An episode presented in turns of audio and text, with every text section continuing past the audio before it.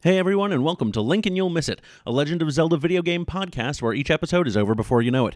I'm your host for today, Daniel Spencer, filling in for James Anderson, thanks to the Scavenger Scramble here with the Scavengers Network. In Link and You'll Miss It, I'll be ranking the Legend of Zelda video games from least favorite to favorite in a series of episodes. Now, I will say the only game in the franchise I haven't played even a fraction of is A Link Between Worlds. I'll be fixing that soon, but in the meantime, I'm leaving it off this list since I haven't experienced it. I'm also only using timeline canon games, so excluding the CDI games, Tingle offshoots, Game & Watch, etc. That gives us 17 games to rank. Let's get going. First off, in last place, we have Four Swords, released on the Game Boy Advance. It's a series of randomly generated dungeons without much of a story other than, bad guy is out again, get him! Plus, it required multiple players to be able to play and get through the storyline. There's no real development or sense of achievement in this game, Swing and a miss.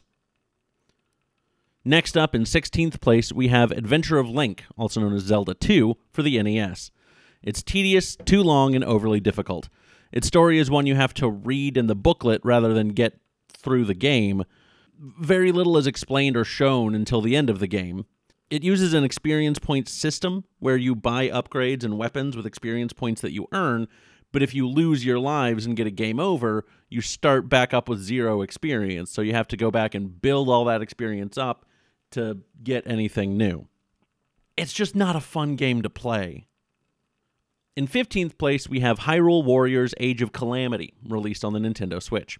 Now, we potentially won't truly know the impact of this game's story until Breath of the Wild 2 is released. There's debate on if this game is even canon, but from what I saw, I remember seeing that Nintendo said that it was canon, and that therefore creates multiple timelines branching off from this game. It might it might not even come into play in Breath of the Wild 2 for various reasons. Again, all those timelines. It's a fine game. It's got a very good story, but it's just the gameplay style is not one that I enjoy at all, uh, which is why it dropped down to to 15th. In 14th, we have Spirit Tracks released on the 3DS. In this game, new Hyrule has been formed, and Link conducts a train around the world to save Zelda, whose body has been possessed by an evil spirit named Malladus. There's some interesting mechanics in this game, but the tediousness of conducting the train everywhere, even when you're going as fast as possible, it still feels really slow.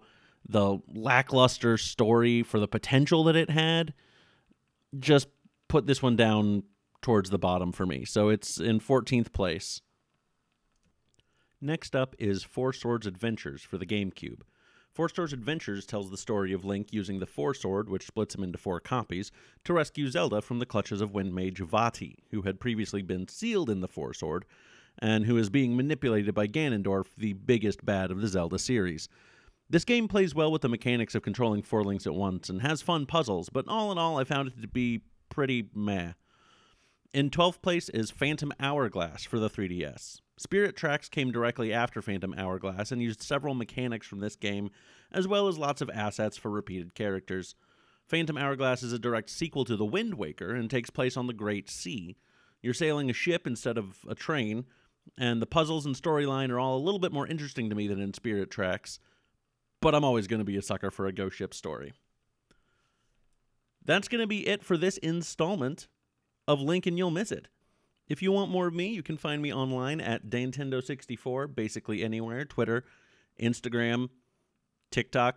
Uh, come find me, and I often tweet about Zelda. So if you liked this, follow my Twitter. Thanks, everyone.